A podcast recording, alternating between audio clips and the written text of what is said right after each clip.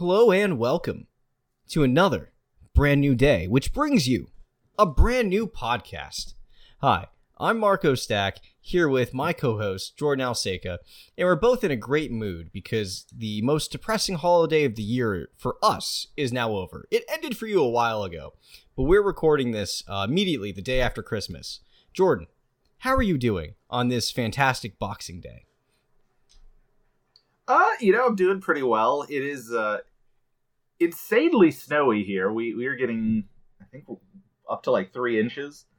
Uh so I'm bundled up. I'm excited to talk about one of my favorite characters of the 90s because that's that's really who the star is of the book we're about to discuss.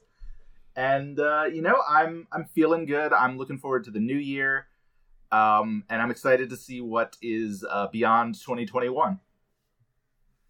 Oh, Beyond. You know that that that reminds me we of this comic we just read. Uh, I, I love the segue there, Jordan. uh, yes, we mentioned in our first episode that we were starting this podcast rereading uh, the Brand New Day era uh, that saw Spider-Man, Amazing Spider-Man, shifting to three times a month with a whole team of writers and artists because Marvel Comics seem poised to be re yeah, I suppose relaunching uh, Amazing Spider-Man in a very similar way with an initiative they called Beyond. Uh, it would now become Amazing Spider-Man with this long multi-part Beyond storyline published three times a month from a creative team uh, with a group of writers, head writer Zeb Wells, one of the standout uh, creators of the Brand New Day period, leading the march along with a whole host of artistic talent. And the mission was more or less the same as they had in Brand New Day. Spider Man had gone through a rough patch.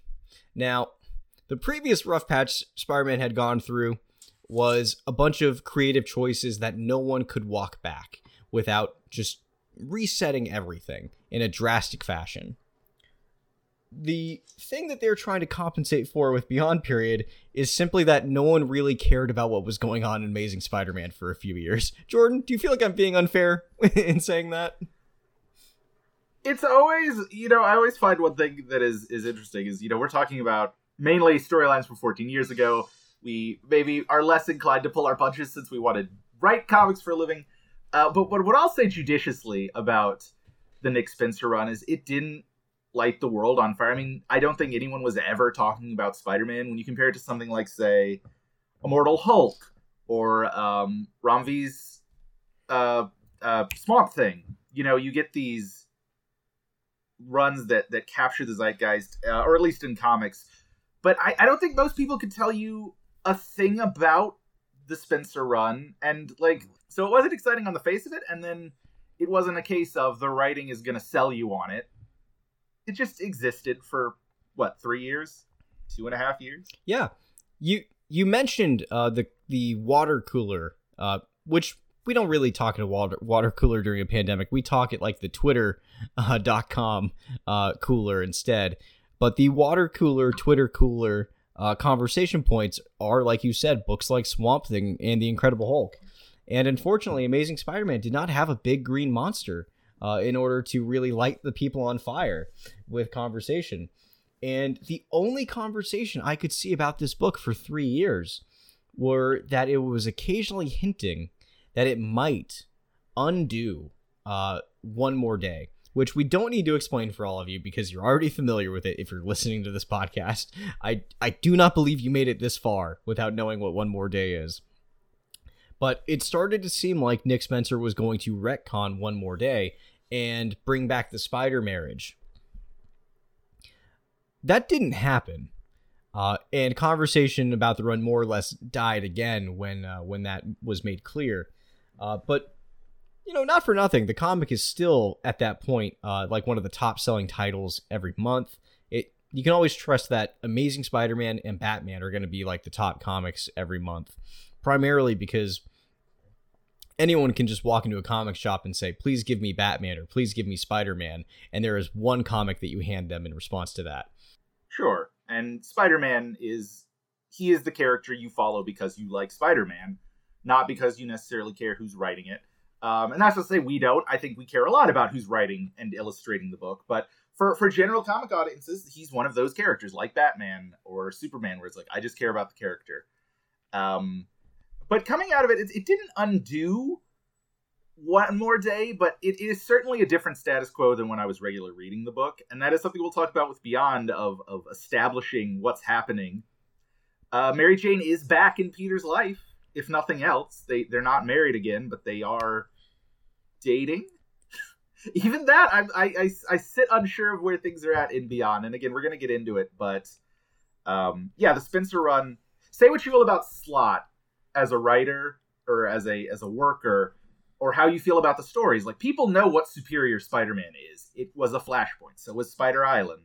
You know, it, it Spencer never had that moment that Slott was able to do multiple times over his run.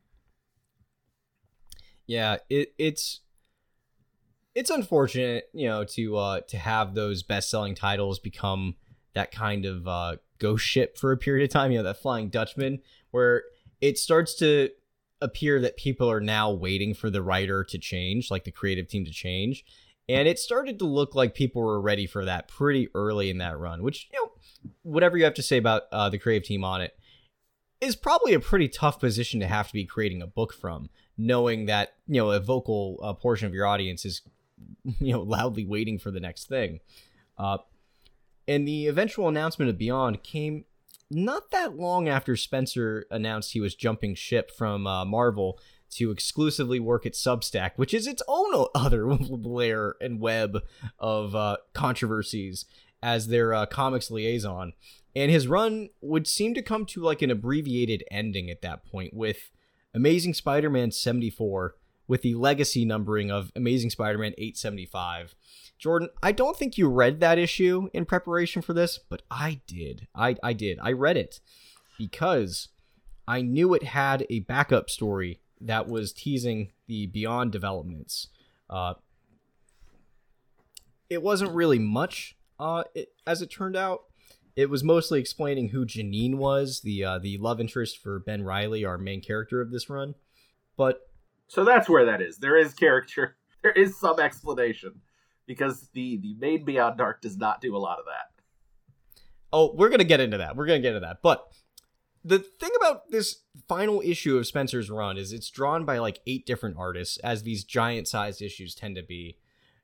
But the standout thing is that the first page of it, the first thing you see is uh, the Sal Buscema and J.M. DeMatteis page from, I, I believe it's Spectacular Spider Man 200, the death of Harry Osborn, one of the really most iconic and tragic moments in Spider-Man history. And it immediately filled me with like this big layer of emotion. I felt so strongly uh, having my memories, uh, you know, basically poached at that point. And then you turn the page and it's a lot of Mephisto stuff at that point. and it's like 80 pages of Mephisto.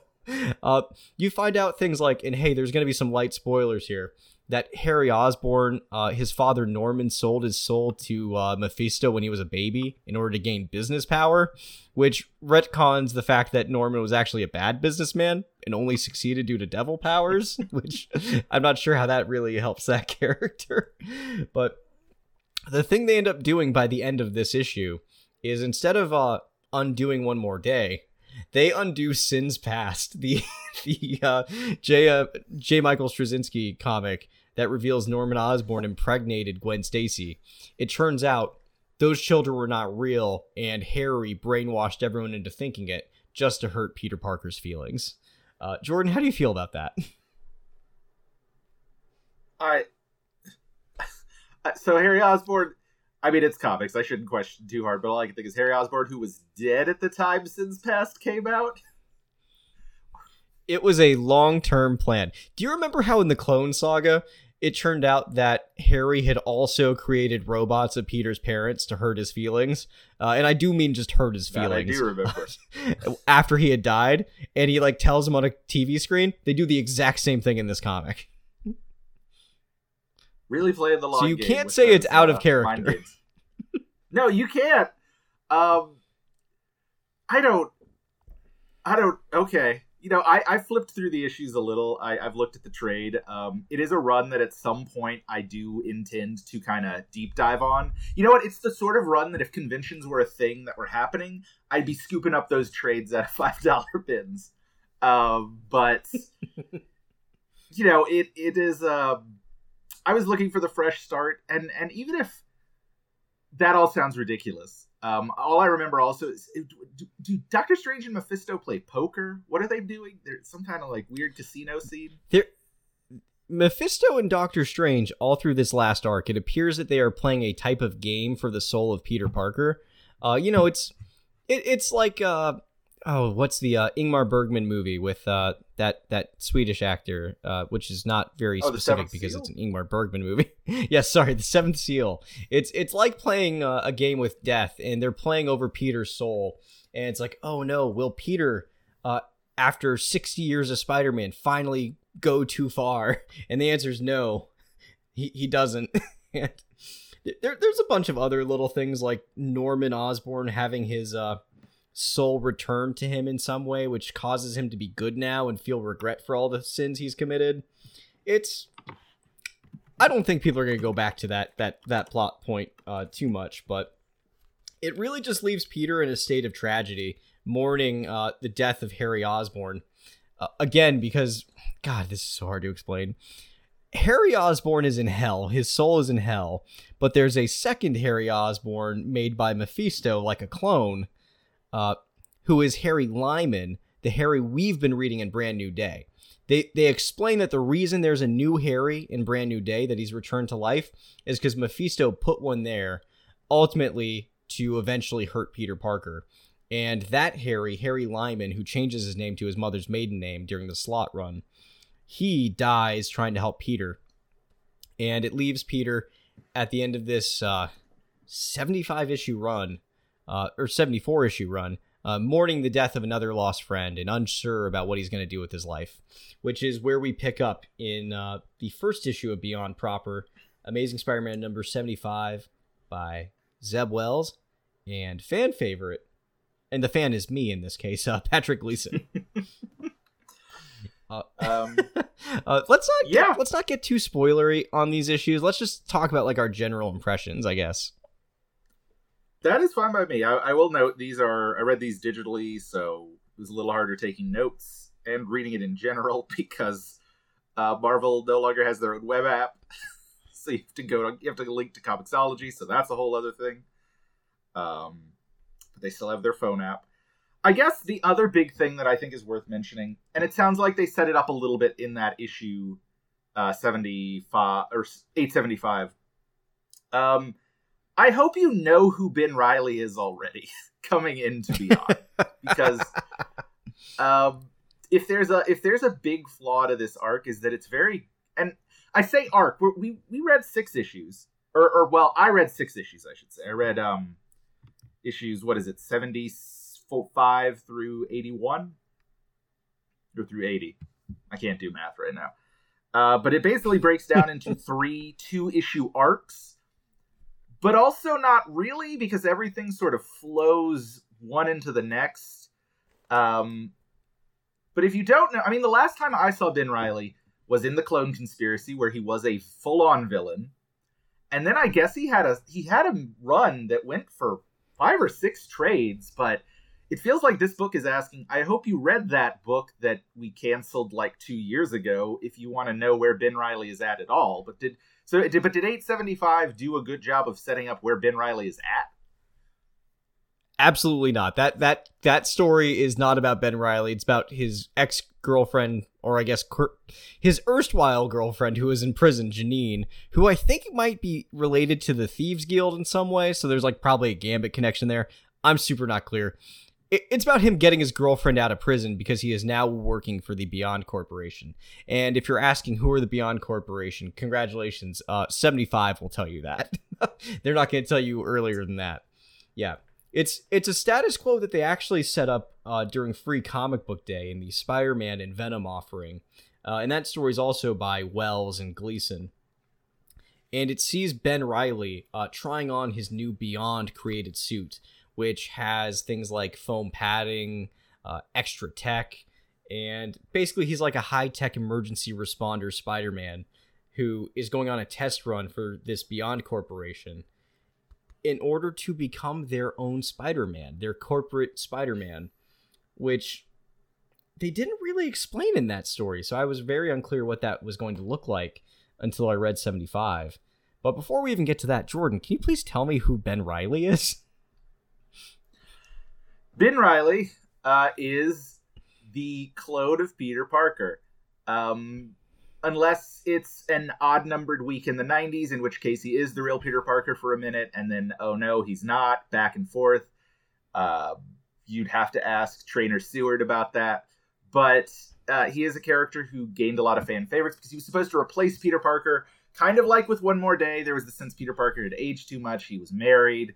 Um, they wanted to kind of refresh the character by bringing back this character from the Clone Saga in the 70s, um, who had been on the road for five years. And they kind of clashed because the Jackal, uh, who's a character who somehow never did show up in the Amazing Spider Man movies, I feel like that was an inevitability if any series was going to do the Clone Saga, it was probably the Amazing movies. Um, but we get a character who is supposed to be Peter Parker if he hadn't gone through all of the things the real Peter Parker had gone through in terms of his love life, but it was maybe a little harder edged. He takes over as Spider Man for a while when Peter Parker retires, loses his powers. Um, but then it turns out he is the clone there's a mutant clone named Kaine, and then there's a murderous clone named Spidercide. And you don't need to know any of that. The Clone Saga is a whole mess that revealed Norman Osborn was behind it all. Of course, now we know Mephisto was behind everything. Norman Osborn was behind. Um, and he was a fan favorite. He was the Scarlet Spider. If you've ever seen Spider-Man with a hoodie, that's that's that costume. Um, and then he was gone for the better part of 20 years. Um, Kaine came back, and then with the clone conspiracy, Ben Reilly came back in a big way. He was a villain. Um, it was a weird development for people who were big fans of Ben Reilly. uh, but then he got his own series again. You know, he clashed with Kaine, Scarlet Spider, a series that I think we've said before, but you should just read. Go back and find that one where he's where Kaine is Scarlet Spider in Houston. It's a great run. Um, and yeah, that's kind of where he's at. He's he's always been the other Spider-Man, and like all things in comics, life is cyclical, and now he's Spider Man again, but he's corporate backed, I guess. You know, Jordan, at no point in that insane rambling about this character's history did I ever feel like I learned anything about this character's personality, which, congratulations, puts us in the same spot as everyone who read those comics.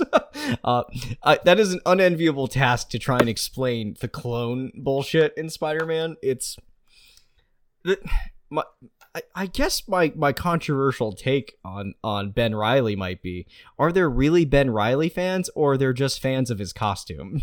like, I I have to agree that that hoodie Spidey suit is fresh as hell. His actual Spidey suit with the giant uh, spider emblem and the uh, the visible wrist web shooters is slick. I've got an amazing Mafex action figure of that one, and I pose it constantly. I think that suit is fresh. But on a fundamental level, I, I don't know what the appeal of the Ben Reilly character is. And they have yet to kind of make the case for him in this comic because he's Peter Parker up until an early point in the 70s when he becomes a clone and goes off and lives his own life uh, far away from New York City. So he has all of Peter's memories, uh, up to a certain point in the 70s. He does not experience the death of Gwen Stacy. Uh, he does not experience a lot of the great tragedies uh, that Peter experiences. Uh, and I guess that's supposed to come through that it, it makes his character a little bit different. Uh, but I'm not sure how he's that different from Peter. They're very similar characters, which is either a a strong point because they're clones and that means it's good writing, or it's a negative point because it means they're not different enough based on their life experiences. And I don't know what it is, Jordan. I think it's a it's something kind of inherent to the character because the idea and again, how canon is anything in comics, especially the 90s, but you know, he's supposed to be a character whose central angst is that he had to give up and lose all of his family and friends because there was the real Peter Parker and even though he has those memories, it's they're not his, so he has to go off on his own and live his life. And in the Clone Saga, you get a lot of those five years on the road stories of, of him as a loner trying to be a hero, but but having to deal with that angst. But then the the exact opposite of that is that he's supposed to be Peter Parker unburdened. So he comes back and you know a lot of his run is trying to build his own life and establish his cast of characters and be like this is Peter Parker light and free again and that's a central uh it it doesn't mesh well and it really comes down to who's writing Ben Reilly at any given point which elements are going to get pulled forward. Kaine, Yeah. while ridiculous in his 90s appearance is a character who is fully driven by that angst and that existential dread and that you never you never question that when you see him in any of his books it is a very strong part of his character but ben reilly goes back and forth his big sometimes he is just peter parker. Sometimes he can be a full-on angsty villain because he wants to create his own uh, lost memories again. But the biggest difference is that he is blonde. That is the thing you have to He's blonde and he has an Irish last name. uh, yeah, I, I, I, I, I think I, I've read a few uh, Ben Reilly Spider-Man comics, and I think the issue with them, and I think this is like a conceptual issue. I don't think a, a single writer can fix this. It's inherent to the character. Uh, is that they want him to be as close to Peter Parker as possible, uh, to have that same personality, to be that kind of everyman. But you cannot be an everyman when you're a clone. that I'm sorry, everyman status can maybe be maintained after you've been bitten by a spider that gives you magnificent powers. But once you go past that level up to and also you're a clone of that guy, I like have that point of disconnect. And I I really do think the more successful iteration of this Ben Reilly concept is like you said the uh, the kaine character in the Scarlet Spider run, uh, drawn by Ryan Stegman and written by uh, I think Chris Yost, because that character leans into the fact that he's got some emotional angst, he's got something to prove. You know that character has a raging chip on his shoulder, and the ways he reacts to it, trying to either live up to it or toss toss it off or act like it isn't there, bothering him, make him a compelling character. Uh, Ben has some of that in this run. Uh, it really comes through in 75 and 76 by Wells and Gleason. But but then it kind of goes to the background. His character and his struggles take a little bit of a back seat uh, as we switch to the next uh, two issue arc. And, you know, calling it an arc is maybe a weird thing because they're not billing these as arcs. They are billing every issue as a chapter in the Beyond story. Uh, at the time of recording this, we are about six issues deep into this. It's uh, almost January, and they have announced that Beyond is ending in March. They have a clear endpoint in mind. It was only meant to last for a few months, and it will lead us into the next status quo when they probably put Amazing back at monthly, or maybe bi-monthly. Uh, you know, twice week, twice uh, a month, and I'm I'm a little at a loss for how much I'm meant to be uh, investing in Ben as a character because they're not explaining a lot about his history. It's very much just like he's a clone of Peter Parker who feels weird about having the memories and doesn't know how he's supposed to act based on that. But also, he's surprisingly chill because the Beyond Corporation got him some great therapy, and he's very well adjusted about it all now. He's got a girlfriend they don't do really anything to introduce, although they keep alluding to a backstory. And he's working for a company that has some nefarious, uh, I don't even know what to call them, nefarious glances that they give like twice an issue.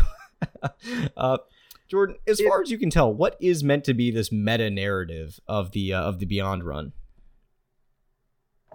I corporations are evil, which I would hope we know at this point. I don't know. It's what's interesting about it. I think we're you know we we'd already scheduled this episode, and I think it is a good time. Like six issues is a good time to check in on on a story. Um, I almost wish we we had a few more weeks just because I would like to know what Spider-Man looks like in April because right now it's still speculation. It's like from the from the issues we've read, uh, you know, Peter Peter's Peter's out of out of commission for reasons and and whether or not they're probably going to be building back up to him returning. I mean, if he could come back from having his mind persona erased within 33 issues. You know, we're getting a run that's going to total out at about, if you include the Beyond issues, 23, 24 issues, which is a is a sizable amount of space. But it, it's it's it's interesting because all of the characters we meet that work for Beyond outside of Ben Reilly have a nefarious vibe to them on some level. Um, they're either very concerned with their research or profit, or you know they're willing to maybe let someone become a spider vampire just to see what'll happen. Um, so at no point does it feel like we're supposed to be like, no, maybe Beyond is on the up and up. Um, which makes it hard to connect to them as characters. And we don't really get much of Ben's relationship with anybody except his own angst. And so I don't know what we're supposed to be taking from it at this point. Yeah, if if I sound a little negative on these comics, uh, it's mostly because I'm not sure what it's leading to, and it, it's a little confounding in that way because like you said, they are immediately letting you know uh, through all these visual and uh, and written cues that the Beyond Corporation is up to something. You're inclined to naturally be opposed to them when they say uh, that Ben should only respond to certain types of crimes or he needs to be more optimal. You know, th- those are things you're obviously as an audience member gonna like prick your ears up at. And credit to this comic and the way they're writing it uh, they're not trying to hide that from you. They're not trying to make that a surprise, which I, I do I do have to give credit to because it would probably be pretty annoying if they tried to act like it was a shock that this corporation's up to some evil stuff. But I, I, I would be remiss if I didn't say that every issue of this I've read, I've enjoyed immensely from cover to cover. Uh, I I have some quibbles about the type of storytelling they're doing, the the concept behind it but I, I cannot deny that I enjoy the execution of it. I just uh, this is something I think we talked about a little bit previously. The the comics as TV approach that it takes ends up making each issue feel like you know about half of an episode of TV, and you get your finale or your conclusion in the next issue. And in some cases, they pay off the threads from that two issues in a dot beyond issue, which is deeply confusing uh, to me as someone who had to survive the dot now and the the point one era. Uh, they pay off a pretty major thread about like Peter Parker being out of commission in one of those dot beyond issues, and it was it was kind of shocking to me that they that they buried that there. And I, I don't mean buried in the sense the comic was bad, but it is a five dollar issue uh, outside of the main title. I would think an audience member would be under the impression they're allowed to skip that, but it is a necessary part of the story that is five dollars and not in the main title. It it it, it makes me it's, a little reticent to recommend reading it in single issues when I'm sure they'll collect this all in trades that order things and make it very readable based on that. Uh, 20, 24 roughly issues feels like yeah we're gonna we're gonna do probably either either an, a small omnibus or two hardcovers and that's gonna be like the ideal way to read it.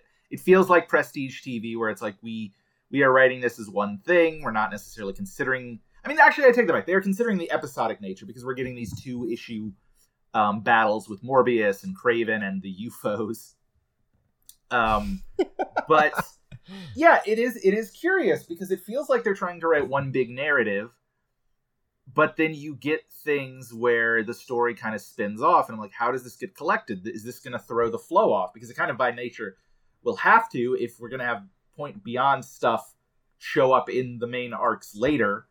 Um, like we get we get the the reveal that Aunt May's going to Doc Ock, and then that spins off, and it's like, nope, you got to read the Point Beyond issue to find out what happens next. Yeah, it, and, that point beyond issue is is longer than a normal issue which i mentioned because like you said it will throw off the pacing of reading it in a collection. Because if when you notice that issues are not the same length in a collection i naturally and i, I don't want to speak for other people but i naturally kind of go hey when is this wrapping up? I kind of wanted to finish a chapter and go do something real quick uh, I, I mm-hmm. do have a real tendency to read a uh, trade a chapter at a time if it's not a uh, a uh, presented as a like an original graphic novel. Uh, so I am thinking from the perspective of the reader about how that might make it a little shaggy in that space. But again, none of that is uh, something you can put at the foot of the creators. This is the space they're being given to work with, and I think Zeb Wells. If we can credit him for this, I don't know if we credit it to him or to uh, the editor on these titles. So I- am remiss to give all the credit to uh, to Zeb Wells on this, but he is the uh, the head writer. They list him as the head of the uh, writers' room, but him and uh, Nick Lowe, uh, the editor, are doing a great job making the vo- sure the voices are consistent uh, as they're switching between writers. I mean, between the Dot Beyond issues and the Death of Doctor Strange tie-in that I also picked up, because like a maniac, I decided to get every single thing that touches the Beyond narrative. Uh, we have first two issues by written by Wells with art by Gleason. The next two issues written by Kelly Thompson and drawn by Sarah Pichelli. Then after that, we get a Dot Beyond issue by Jed MacKay and drawn by uh, Carlini. Then we get uh, someone who's new to me, but who I think I'm going to follow based on this. Uh, we get two issues uh, written by Cody Ziglar, who uh, I, I, really liked their work on this. I, I'm 100% going to follow them, with art by Dowling. We get a Dot Beyond issue, also by Ziglar. We get a Death of, Death of Doctor Strange tie in by MacKay.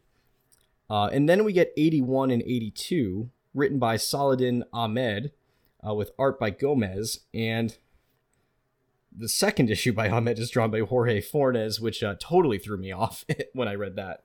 Uh, but these writers are doing a remarkable job being consistent with uh, their approach to the characters, and some of that's helped by the fact that a lot of these are writers who have been at Marvel for a while, with uh, you know Saladin Ahmed and Kelly Thompson. Ahmed, in particular, uh, working on the Miles Morales title.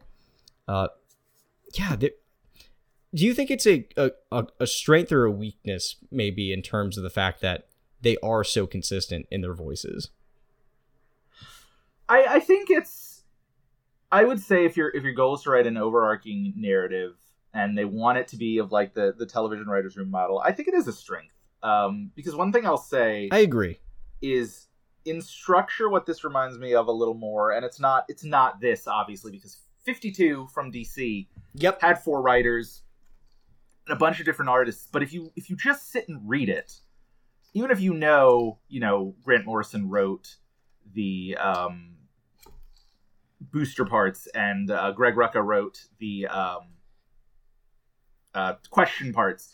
It, it all flows really well together, and you have a consistency of art style because you had um, I want to say Giffen doing the breakdowns. It's been a minute. Yeah, I believe that was um, Giffen you you get this this single narrative, and obviously 52 has been um, unrepeatable for anyone who's tried that weekly model.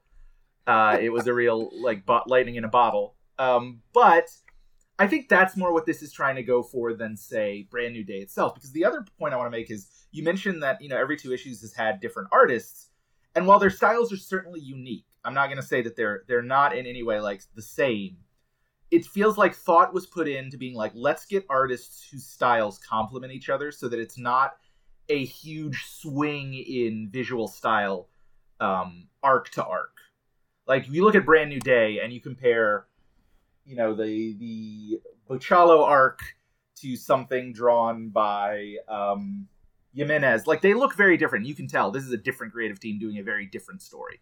It feels like that is however you feel about it and I, I, think it is a strength in terms of like because they're building around it we are creating a single solid narrative that's going to last through roughly 20 some issues um, and i think as an experiment it is an interesting one it's just again we're really early it's hard to tell where things are going and it's hard to tell how successful they'll be on the whole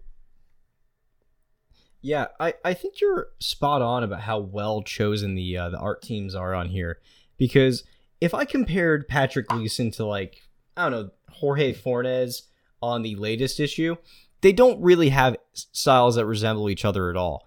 But they do a good job bridging over there. Like the artists they choose on each way, each next artist has something in common with the previous one, and it manages to carry you, even if you end at a ultimately huge stylistic shift from Gleason to Fornes. It feels natural because they really did choose creators who slowly got you over to that side. It, it's pretty remarkable stuff, and I, I have to credit Fornes too uh, for really showing some flexibility in his style that I wasn't aware of because I've mostly thought of him as a uh, like a noir guy, and you know in the vein of a uh, like Mazzucchelli uh, doing year one type thing.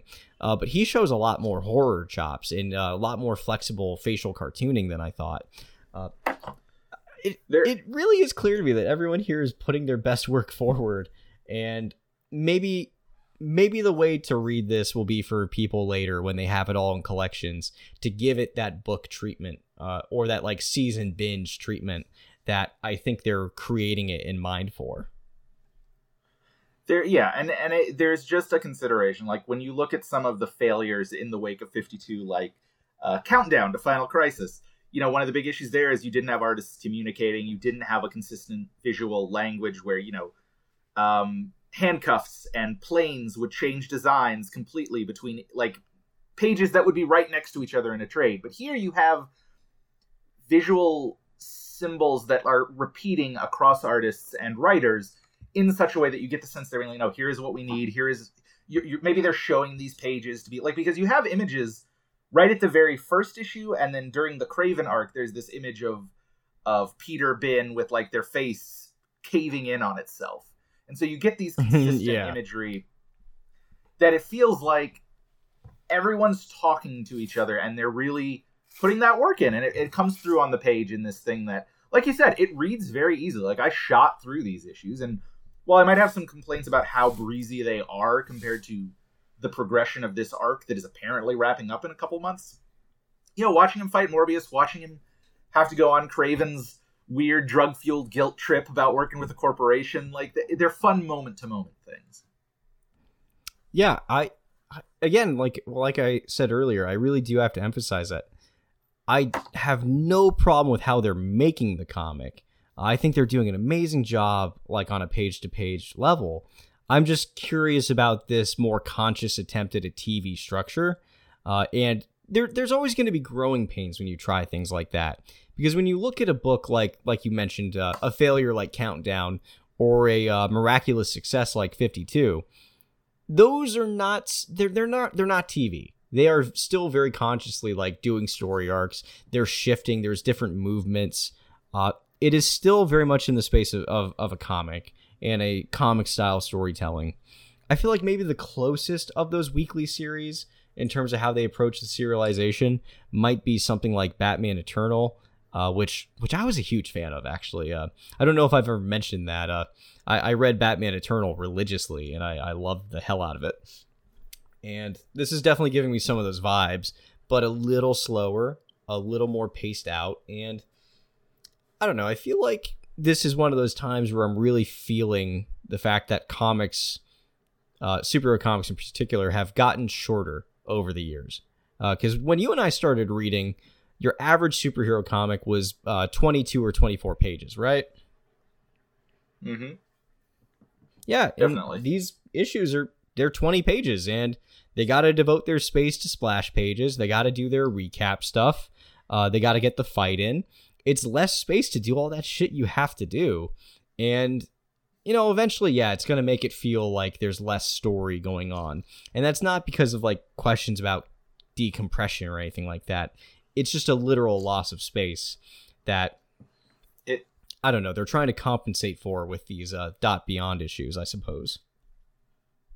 No, I mean it definitely it I think as an outsider it it doesn't sound like a lot to lose four or even just two pages, but as someone who has this year worked on a project that was 20 20 page superhero stories, you feel it when you're actually doing it. It does make a difference yeah, it, it's really hard. I mean, I, I myself like was working on a superhero comic this year, and we initially wrote every issue to be 20 pages with that in mind. And then we were just like, but it would be so much cooler if we expanded these beats out and got more space for all the fun stuff. And we did that because it was, you know, it's purely creator owned and creator released. But you can't decide to do that here. You have to sacrifice things, and a lot of shorthand has to get deployed at that point. And you can really feel uh, the different conditions that exist present day uh, when we are comparing it directly to Brand New Day, which we're reading so recently. It, they're entirely different comic industries, almost. Mm-hmm. Um, and I guess my last thing is it's it's just I'm curious um, you know, as an experiment. I I hope it is a successful one. And I would say so far it is kind of too early to tell. It's a little hard to just just fully get into it because I feel like characterization is a bit weak. I want to know. I hope we get some arcs that maybe slow down, give us a bit more time with Ben and Janine as characters. Um, but I, I like the idea of them doing this. To me, it is surprising that outside of, I think there was an X Men series called Wolverines that was like weekly and tried to do this, or that it was something spinning out of Death of Wolverine. But since Brand New Day, they haven't really experimented with this format, and I think there is value in that in in creating this sort of ecosystem of storytelling that can maybe not necessarily that it has to be three times a month and you do as much as possible but but letting it be a bit more of a creative writers room um letting writers experiment and get their stories out because sometimes you don't have your own like 60 issue idea for spider-man. Maybe you just have an arc and maybe you can get in there and do it and just have it be part of a larger story i don't know it's just interesting from an experimental standpoint and you know, I guess we'll know in a couple weeks, probably by the next time we record, maybe we'll have a better idea of what Post Beyond is going to look like. But for now, I'm enjoying the ride. Yeah, I I do see currently uh, some of the effects of this uh, double shipping that's occurring uh, over in the, in other parts of the comics industry because uh, Batman and a lot of DC titles for the last uh, five or so years since the Rebirth Initiative switched to uh, double shipping, two issues a month. And it clearly uh, was a huge strain on editorial, huge strain on writers and artists. Uh, it did lead to some reader issues with, uh, uh you know, complaints about uh, decompression, stories not moving as quickly as they would like, feeling like something is just a piece of a larger whole instead of complete on its own. And I mean, to their credit, it seems like DC is responding to that by moving a lot of those comics back to monthly titles. Uh, Batman, which was still double shipping under uh, James Tynion. Yeah, James Tynion the fourth. Uh, yeah. That's moving back to monthly under uh, Joshua Williamson. Uh, they are also, though, at the same time bringing uh, Detective Comics to a weekly event for three months, which, hey, that'll be fun, probably. It's being uh, show run by Mariko Tamaki, and she's great. Uh, so yeah. we are we are going to see stuff like this still, but I, I, it is interesting to know that they're doing it for short bursts. Uh, and it maybe it's because they're more aware of the fact that it will burn out creators if they have to keep up the bi-weekly like 24 issues on one title a year uh, performance. Uh, it does lead to inconsistency with art, which really throws a lot of readers off. And with something like Beyond, it seems like they have a very limited time frame in mind of like you know four or five months. And with that, they're able to say we can find the right artist for this for that limited time frame. Make sure it all works. Make sure our team is working properly in good conditions, hopefully, uh, under a head writer to smooth things out.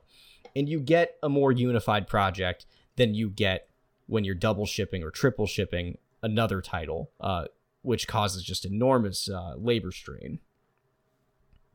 Yeah, I mean, this is certainly not something that could be the standard by any any stretch. Like it, it is it is a marquee character that they're really experimenting with, and you know I think maybe on the flip side there's an element where it's like this is if if these twenty some issues were coming out monthly, you'd be looking at two years of this status quo, and that might rub people the wrong way because they want to see the character that you know if you pick up a Spider-Man book um, you want to see Peter Parker to a certain extent, and and we could do a whole episode on on the impossibility of Peter Parker growing up and changing. that's one of my key problems with the character, even though for a lot of people that's a feature, not a bug. But yeah, it, it lets them do something for six months um, that can be a part of the story and not take over for as long as something like Superior. And even Superior was double shipping. So yeah, Superior had a uh, ungodly speed that it folded out uh, at, and maybe some of that was partly due to them trying to burn through it a little quicker to get over the blowback that that they uh, unfairly received on that.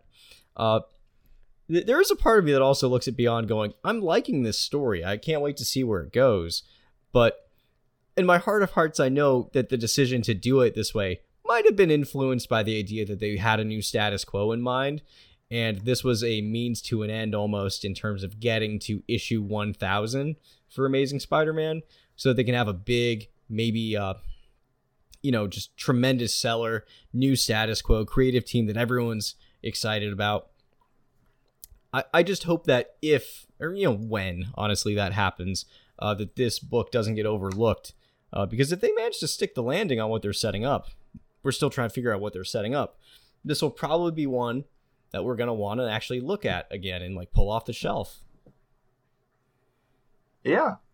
Um i'm excited like even if i have issues with it i'm excited to be excited about spider-man again and honestly just to have a, a group of writers that i don't you know find problematic or, or actually want to read on a regular basis?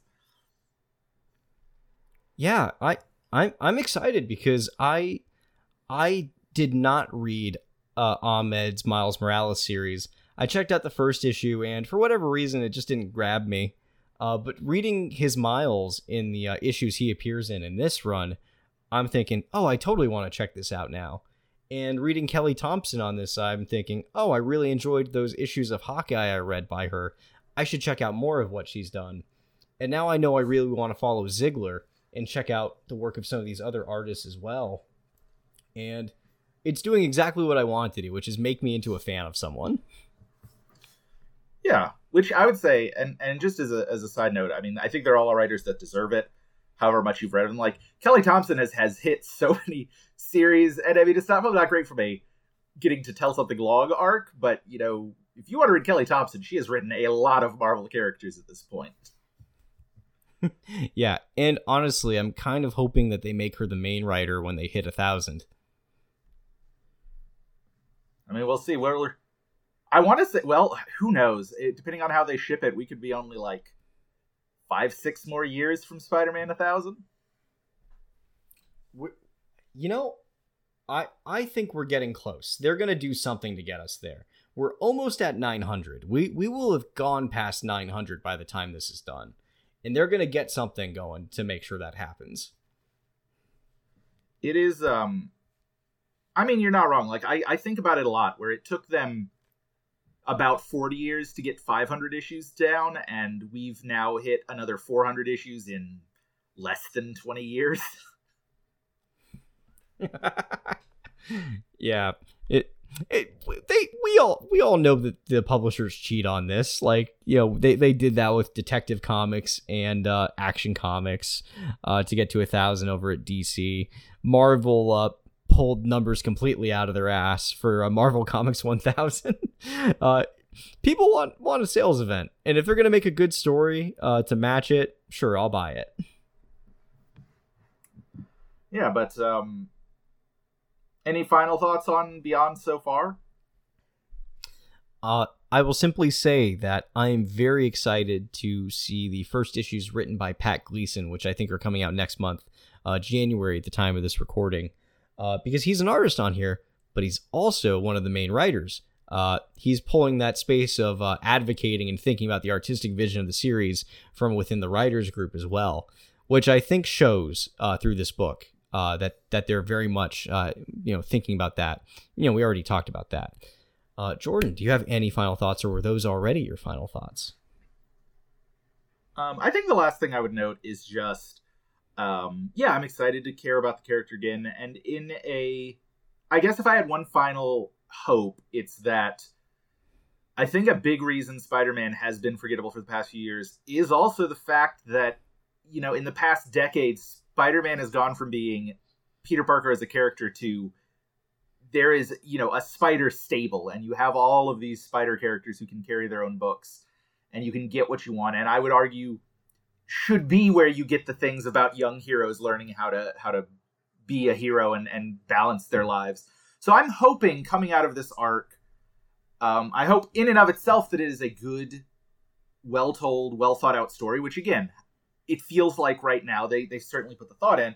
I hope it comes to a place where the new status quo sets Peter Parker up to be something exciting and new again. Something you know, if I'm really swinging for the fences, I want someone to come in with like a Hickman on X Men level reinvention, rethought of the character that that brings him back to prominence. Um, but you know, we'll see. We'll we'll know. Probably by the time this episode comes out, you'll know more than I do about what uh, the world, that is to say, listeners, about where Spider-Man is headed. So we'll see. Yeah, you you you heard it from Jordan. We're really hoping Jonathan Hickman takes over and retreads Spider Island by giving Peter Parker his own island for Spider people that outlaws crooked journalists.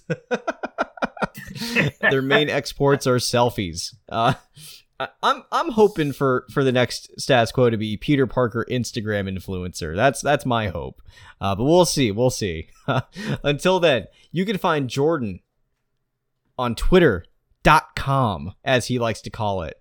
Uh, Jordan, what is your handle there on Twitter.com? On twitter.com, you can find me at Indigo Master, E N D I G O M A S T E R. You can also find my books on gumroad.com slash Jordan Alseca. And hopefully I'll be able to say more soon. I think I'm getting there. So so hopefully there'll be more places soon. Yeah, one day Jordan and I will be able to announce the books we've been toiling on throughout the year of 2021. Uh, but until then, uh, you can also find me on twitter.com at Marco Stack. Uh, Mark and Stack are, you know, nouns and verbs. I think you can spell those. Uh, my comics are on weekendwarriorcomics.com. That's my website for my little publishing outfit that I run. Uh, you know, check check some books out. You know, Jordan's got some good stuff too. I'd recommend Party of Your Afterlife, which I already have. Uh, that's got two stories in it. Uh, really good variety of tone there. I'm totally embarrassing him right now by by doing this. but, No, hey, but but they're I'm good books. say definitely check out definitely check out Mark's stuff because his collaborators, whether they're seeing each other's art or not, are constantly one upping each other and trying to uh, be the best artist he's working with. If you look at Young Offenders or Birthday Wishes, so definitely check out the Weekend Warrior content. Yeah, I really feel like the prettiest girl at prom sometimes when I get all these pages back. all right. So we'll see you all on another brand new day with a brand new podcast.